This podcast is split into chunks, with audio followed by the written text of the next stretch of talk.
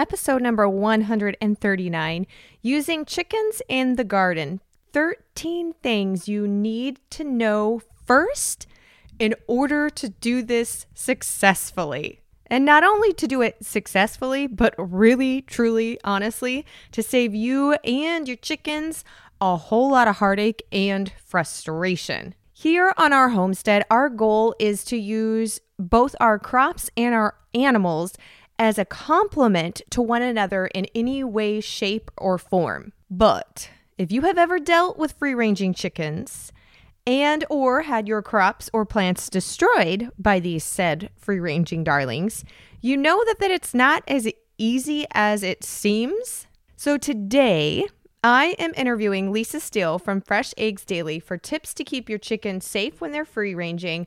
But we also go into a lot more of that how to get the maximum benefit from the chickens in your garden while still getting to keep your vegetables.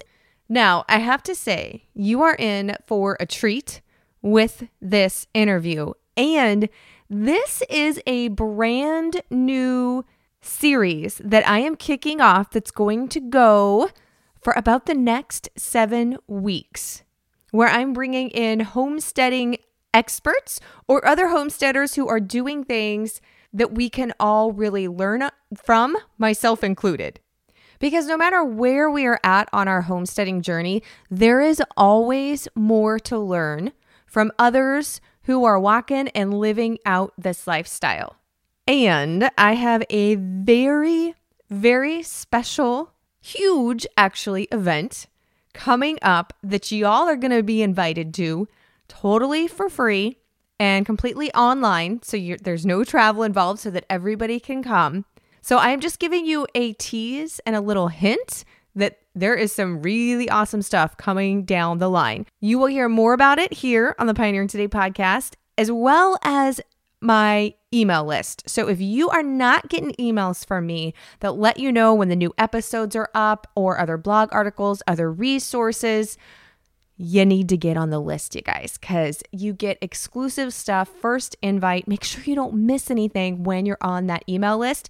So if you're not on it, get your behind over to the website, melissaknorris.com, and sign up. Now, Lisa and I are going to be talking about a lot of things. So if you want to check out links, resources, different things like that. Remember, you can always grab those on the website with the blog post that accompanies every single episode. And this one specifically will be at melissaknorris.com slash 139 because this is episode number 139. Okay, you're in for a treat. Let's shoot straight to my interview with Lisa. I am so excited for today's guest. She has been on the podcast before, and I absolutely adore following her. In fact, I have to say, I'm a little bit envious of her chicken's coop because it is just so gorgeous.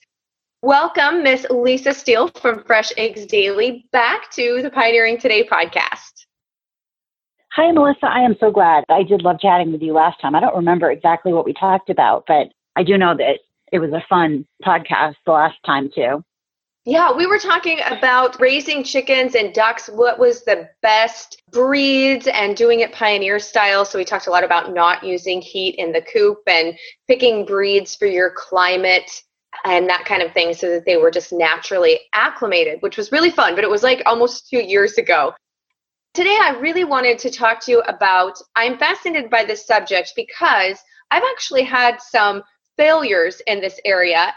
I've learned from those mistakes, but I'd love to save some other people some of those mistakes and then just to shorten that learning curve for everybody. Because one of the things that we love with our homestead and raising our animals is most people who are raising livestock or chickens for daily eggs, we're also gardening and we're wanting to make sure that we're using organic and natural methods in all area of our homes and our gardens. And we're raising our own food. So, using chickens not just for their eggs and for the fun of having the flock, but also using them on your land and in your garden to making everything come full circle and to complement one another. You actually have a book out about this topic, right? I do. I wrote Gardening with Chickens. It came out last year. Like you said, it was kind of the result of years of failures and the chickens just roaming around kind of willy nilly and eating everything. And finally, I got kind of annoyed because I wanted them to roam around and eat bugs and fertilize our lawn and everything, but I also wanted to grow a garden. And fencing is expensive. And I thought there has to be a way that we can all just kind of live in harmony. So I started trying different things and through trial and error, I kind of came up with a system that worked. And I decided that I needed to write a book about it so everybody could kind of incorporate it into their chicken keeping and trying to also encourage more gardeners to start raising chickens and more chicken keepers to start gardening because they do go hand in hand, like you said. Awesome. I will tell you my first major failure is we decided that we were going to have the chickens just completely free range and then they just go in the coop at night, which worked okay for a short period of time one we're very very rural so even during the day we will have coyotes and we have eagles and hawks and different predators. And even during the day like i would actually be out in our backyard and i was putting clothes out on the line and then our chickens are just right across the fence which comes up to our backyard. It was about 10 o'clock in the morning i was putting clothes out on the line and i look over and there is a coyote in between me and my chickens who are free ranging. Yeah. and you would have done laughing. I don't know what I thought I was going to do to the coyote, but I just start running like instinct, like I'm going to go and protect my chickens, right? And I just start running at this coyote, yelling at it to get away. And this coyote just stared at me in shock that someone's coming at it and yelling, but it just stood there and stared at me, and I just kept running at it. I was like in full mama mode. And I got within about literally 10 feet of the coyote before it finally turned tail and ran. And I don't know what I would have done if I'd have got all the way up to it and it wouldn't have ran. I didn't have anything in my hands. I'm sure if anybody had been watching, there was a fly on the wall or the neighbors. It was quite a sight. But so he did finally turn tail and run. But that's when I realized that having, even with me at home during the day, that the chickens needed a little bit more protection. So we started using a chicken tractor and doing some chicken runs. But on the flip side, when I did have my chickens free ranging, they loved to burrow into my raspberries and they exposed all of the roots and almost killed them. They didn't bother my blueberries or my other fruit trees. They really just liked the root system of the raspberries and they didn't eat the raspberries either, which was quite interesting. They love to create a dust bath there. And so beans they almost killed them. I'm like, oh my goodness, I've got to figure out a different system, which you've had. I'm so glad that I'm not alone because I thought, man, it just must be me that I don't know how to keep these chickens free ranging without getting into all my stuff. so tell me your best tips or overall strategy on how to marry our chickens and still be able to keep our crops and to keep the chickens safe. What's the strategy that you use? Good point about the predators. I generally don't let my chickens out of their run until the afternoon. It seems like in the morning, the predators more active. You know, everyone's hungry. They're looking for their food. You see a lot more hawks. And then by afternoon, it seems like everybody's had their meal for the day and they move on. So trying just in the afternoon to free range them, I find works a lot better. Plus, then they put themselves to bed in the coop at dusk, so you don't have to worry about rounding them up or anything. So that's one strategy that works. It also kind of minimizes the time that they're out roaming around and finding your garden your plants and stuff. But for the raspberries, what you want to do is put something around the root, around the base of the plants. Chickens love to scratch up roots. I think that's where worms and stuff hang out. So they really go for the roots of your plants and shrubs and bushes. So if you put bricks or pavers or large stones or just something around the root system, that'll really protect any bushes that you really don't want them to kill because they will. Like you said, they'll literally dig up shrubs on you and just kill them. I had some mulch. It was not necessarily sawdust, it was bigger than that. It wasn't as fine as sawdust around the bottom. They just had a blast. They just kind of went haywire in there and made some great little nests. So I did use on our blueberries, which were next to them. I had some netting that was over the blueberries, and I think that draped down far enough that kept them away from the blueberries. But yeah, having some stones or some other, basically putting up some type of barrier is going to be the best bet, it sounds like, for keeping them out of the roots of your perennial bushes and fruit right. plants and that type of thing. Bird netting can help too, though, obviously, because that helps against the wild birds too. And chickens will eat blueberries and raspberries, and I guess they were too busy with the roots, but they will eat your berries too, usually. So, yes, I think they were just going hog wild. They didn't want to eat the berries, which surprised me because they ate all of my strawberries instead. they must have got full. With the gardening and your chickens, do you use the chickens in your regular annual summer vegetable garden? So, no, not in the summer garden. Well, first of all, our vegetable garden is fenced off. It's actually, I planted it inside. It's almost like a chain link dog kennel kind of thing. And that's mostly to keep the wild birds, the raccoons. We have a lot of things that like to eat our garden. So that keeps everybody out. But I will let the chickens in the spring and the fall. They're great on the off season. In the fall, they'll clean up anything that's left over. They'll eat a lot of the leaves, your sweet potatoes, or like you said, your strawberries, or anything that you haven't picked or you've left because it's you know full of bugs or whatever. They'll also start turning the soil over, so they'll get some of that stocky kind of leftover into the soil where it can decompose over the winter. Plus, as they walk around, they poop. So they're fertilizing the soil as well. So I like to use them in the fall cleanup and then in the spring before you plant your crops when you're in there just kind of, you know, getting rid of any rocks that might have gotten pushed up because of frost heaves or, or pulling weeds. They are wonderful. They'll eat any bugs that overwintered. They'll eat bug larvae. They will help you with weed seeds. And again, they kind of till the soil, like you talked about, getting away from using maybe a rototiller, and some people don't want to do that because it's not really great for soil structure. But the chickens are a lot easier on the, the soil, and they just kind of turn over the top few inches for you, loosen the soil, and like I said, get rid of the, the weed seeds and bugs and things, which is pretty nice. So they're good little off season garden helpers. And then I keep them out of the garden during the growing season. Okay, and we have a vegetable garden fenced as well for very similar reasons as you shared. We have deer that come through here, and we also raise cattle and pigs. And so, oftentimes, if we hope that they never get out, but let me tell you, if you've ever had livestock, they will get out at the most inopportune times. so we keep that fenced as well, just to keep it, it protected.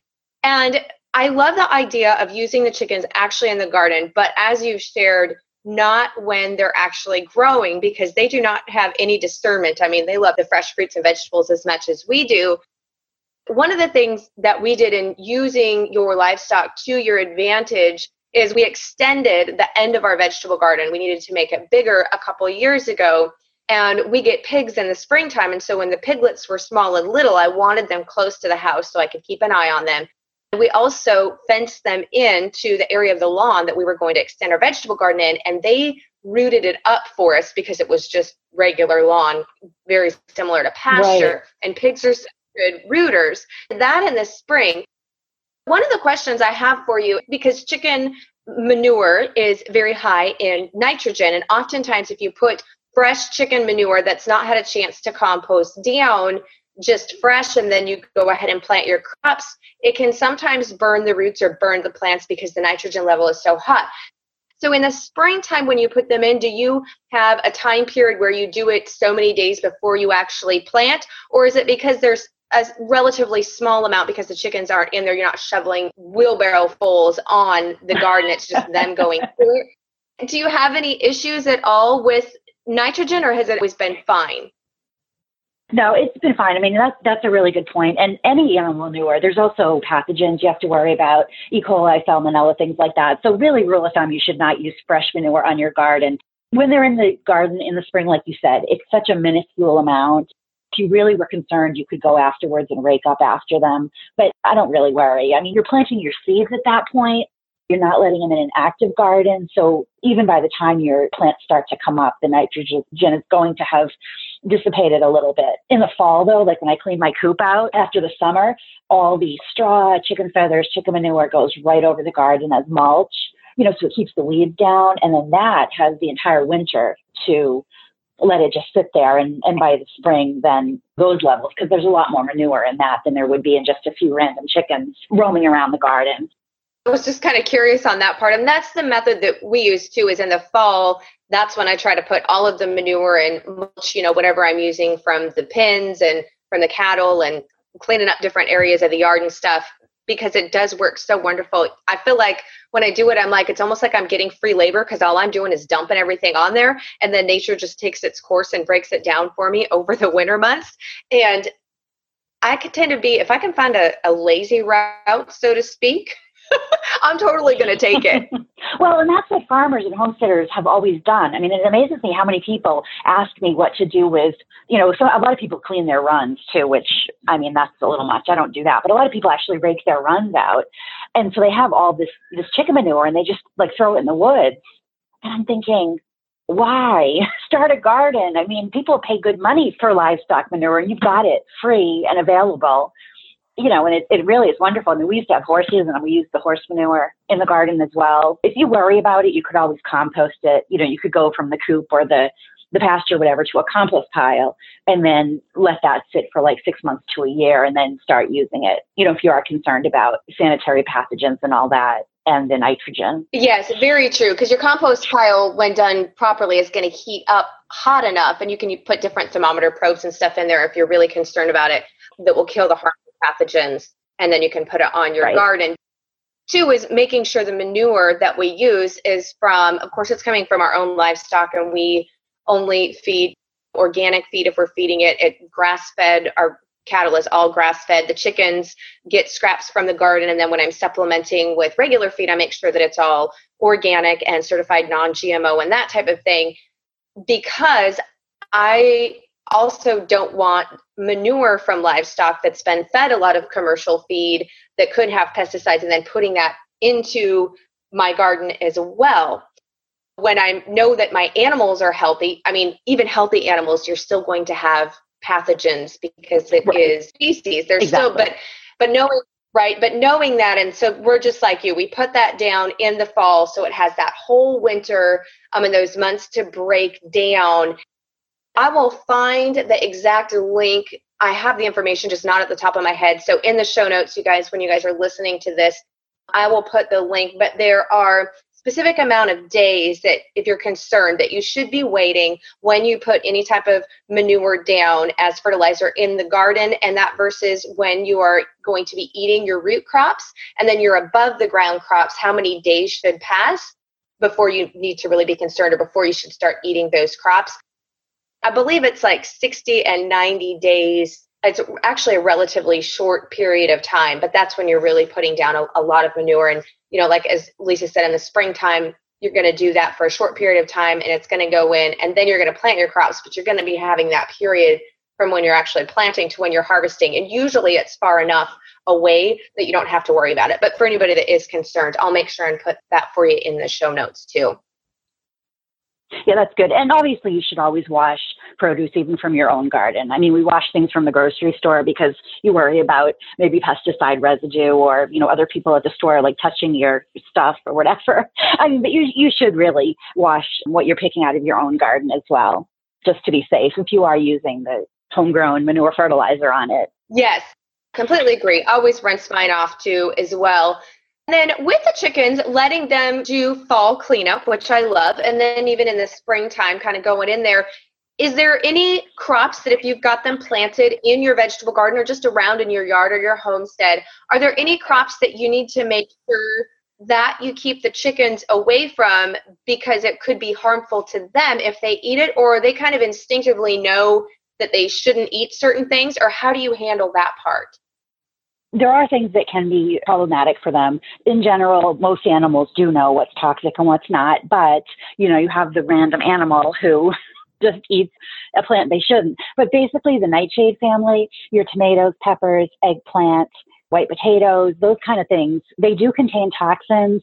I have tons of people tell me that their chickens have eaten an entire tomato plant and they've been fine, which is true. I mean, toxic does not mean immediately fatal. But if a chicken is sick or weak or older or younger, it could be that the toxins affect them differently. So before I let the chickens in the garden in the fall, for example, I will pull out all the eggplant and tomato plants and I just throw those in the woods.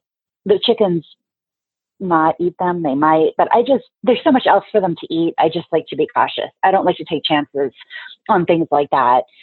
I do feed them ripe tomatoes, which still again they do have a little toxin in them but the chickens really love them and the ripened fruit has less toxin than the leaves and the stems.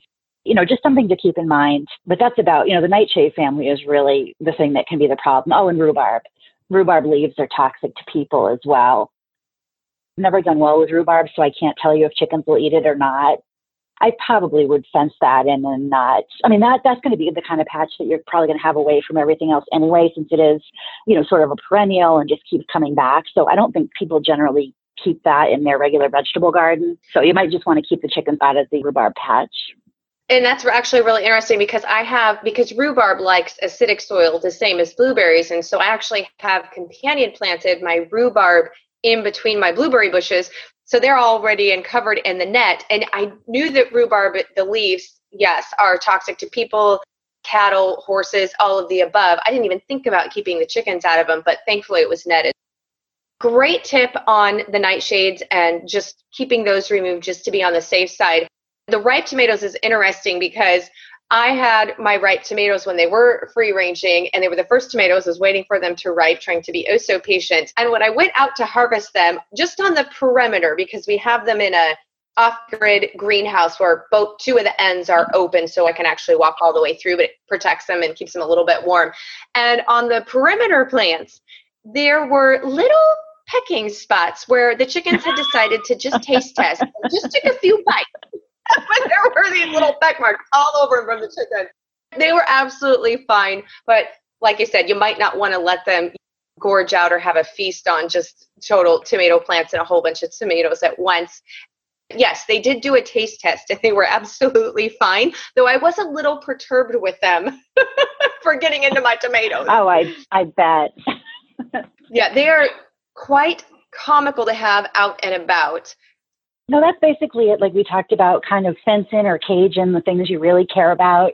Try to get them in during the off season and do try to free range later in the afternoon. I think you'll see a uh, reduction in, in predator problems that way. Yeah, thank you for that too, because I have actually been a little bit, I don't want to say frustrated, but disappointed is probably a better word without being able to do the free range because when they were free ranging, especially here in the springtime, when it starts to get warm and you kind of have those first couple days where it's really hot out, we get those flying carpenter ants, those big, huge black ants that will fly and they will bite, mm-hmm. and they just tend to almost invade everything the first few warm days of spring. And when my chickens were free ranging, I did not have, I mean, they went hog wild crazy on those things. It was wonderful. I didn't have them crawling around and trying to get in the house and in everywhere. They were so effective at keeping those down, as well as, you know, just I noticed a reduction in bugs in a good way that were over the homestead. And so when I started pinning them up because I was worried about their safety and just letting them free range, I didn't have the bug control. So I'm going to try the afternoon. And you're right, that coyote, it was out in the morning time. So I'm going to try the afternoon this year and see how that goes. So thank you for that tip. You are welcome. I'm actually really excited about that tip because I truly have been disappointed that I don't get a free range them because I miss that. Oh, I know yeah. they do too. Though, yeah. Right. And I mean bugs, they are they are huge as far as bug control goes, you know, for the ticks and mosquito larvae out of puddles, it's definitely beneficial to get them out in the lawn as much as you can. I'm surprised with your larger animals, though, that you have a problem with the coyotes. Usually, you know, larger animals hanging around will kind of dissuade them, but he must have been hungry. In our neighborhood, we've got two other families that are both on adjoining properties to us that have chickens. I think what had happened was, is I do think they were hungry. I think there was a pack of them actually. The other neighbor had let theirs free range and the coyotes had pretty much picked off their entire flock. I think they had yeah. known that it was easy and that there was these chickens and so I think they were just starting to come over to where my chickens were because they'd already kind of decimated that flock. They could smell them and hear them and everything. And so I haven't we haven't had as much of, of that problem since we started pinning ours up and they did too. And that was a, a couple of years ago you're right. Easy feed source. They're just going to hang around and keep coming back. Maybe it's been solved. We have a new puppy. Well, he's almost 10 months old now. And he goes out to feed with me, but I don't let him in the coop. You know, he can see the chickens through the thing, but he doesn't get up next to them or anything like that. So you have helped train your dog. So when I go the free ranging mode, I want to make sure that they are kept safe because we do have a newer dog now. Do you have any tips on training him to make sure that he keeps the chickens safe and he's not a predator with the chickens himself. Do you have any tips for that? And that's what we did when we got Bella. She was a baby German Shepherd, and we had an older Shepherd when we first got our chickens who was wonderful with them. And baby Bella was kind of a mess. I mean, she was like, you know, running the fence and she wanted to get at the chickens. We just let her spend a lot of time while they were penned up so she could see them and she could kind of get it out of their system. And then when they were out free ranging, we would bring her out on the leash and we would do a lot of sit, stay, no, drop it, leave it. Like we made sure she knew the basic commands really, really well before we actually trusted her off the leash. And then we got one of those zapper collars and we actually put it on the pager so it would vibrate. And when she was out and the chickens were out and she was off the leash, if she kind of got fixated on them or she looked like she was going to do something, we would just zap her. And that was enough to break her concentration and get her back listening to us to get her back into like a sit or a stay or whatever. Okay, that is perfect because we do have one of those. he's a mutt, but he is he's half pit bull, a quarter bull mastiff, an eighth golden retriever, and an eighth black lab. Oh, so he's a bird dog. Excellent. a few times he has ran at the run out pin, which they're fully enclosed and encased in wire and stuff. And I, you know, it's been, you know, no and not that. And then he does like to just, he loves to just watch them.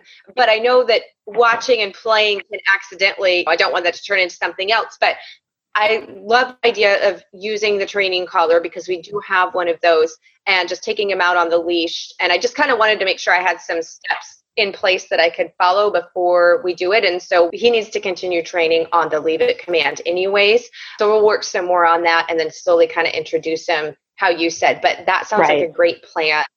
Yeah, I'm going to try that because I would love to have them be loose and him be loose and everybody just be friends. You have to. yeah, I get so nervous when people say, oh, our dog would kill our chickens, so the dog is never out when the chickens are. Well, that's great until somebody leaves the door open or somebody doesn't le- realize the chickens are out or the kids have friends over and they let the dog out. I mean, I think training them, it takes time. But like you said, then he could be out with them, guarding them. And dogs are smart, they learn really quickly. We have boundaries. People think it's funny, like when their dog will chase their duck and then the duck will chase the dog. We don't let our dogs chase them ever, touch them ever they're not allowed in the coop or the run. Like you have to set boundaries so the dog knows the rules. Once they know, then they're like, okay. Okay. No, that's good. And, and I feel good because I've not let him come in that he's tried to come in the coop because he just wants to follow me right. everywhere. But I know I let him in and then tell him no and that type of thing. Good. I feel like I'm on the beginning of the right path with them. So we'll just continue that training. And thanks for those tips. I think that's going to come in really handy. And I'm excited as we move into spring to be able to work with them a little bit more outdoors. So, yeah, thank you so much, Lisa, for coming on. I hope you guys enjoyed that as much as I did. And I've got a lot of really great tips that I'm excited to implement to do it better this time while keeping my chickens safe and the puppy dogs safe. So we are now on to our verse of the week, which comes from Numbers chapter 11, verse 29. And this is the amplified translation of the Bible. But Moses said to him, Are you envious or jealous for my sake? Would that all the Lord's people were prophets, and that the Lord would put his spirit upon them. And this was a really good verse for me that in fact the whole chapter of 11, which isn't a super long chapter, but it was really good because I've been dealing with a little bit of homestead envy this past week. If any of you are on my newsletter list, then you got that email and I shared some of that with you.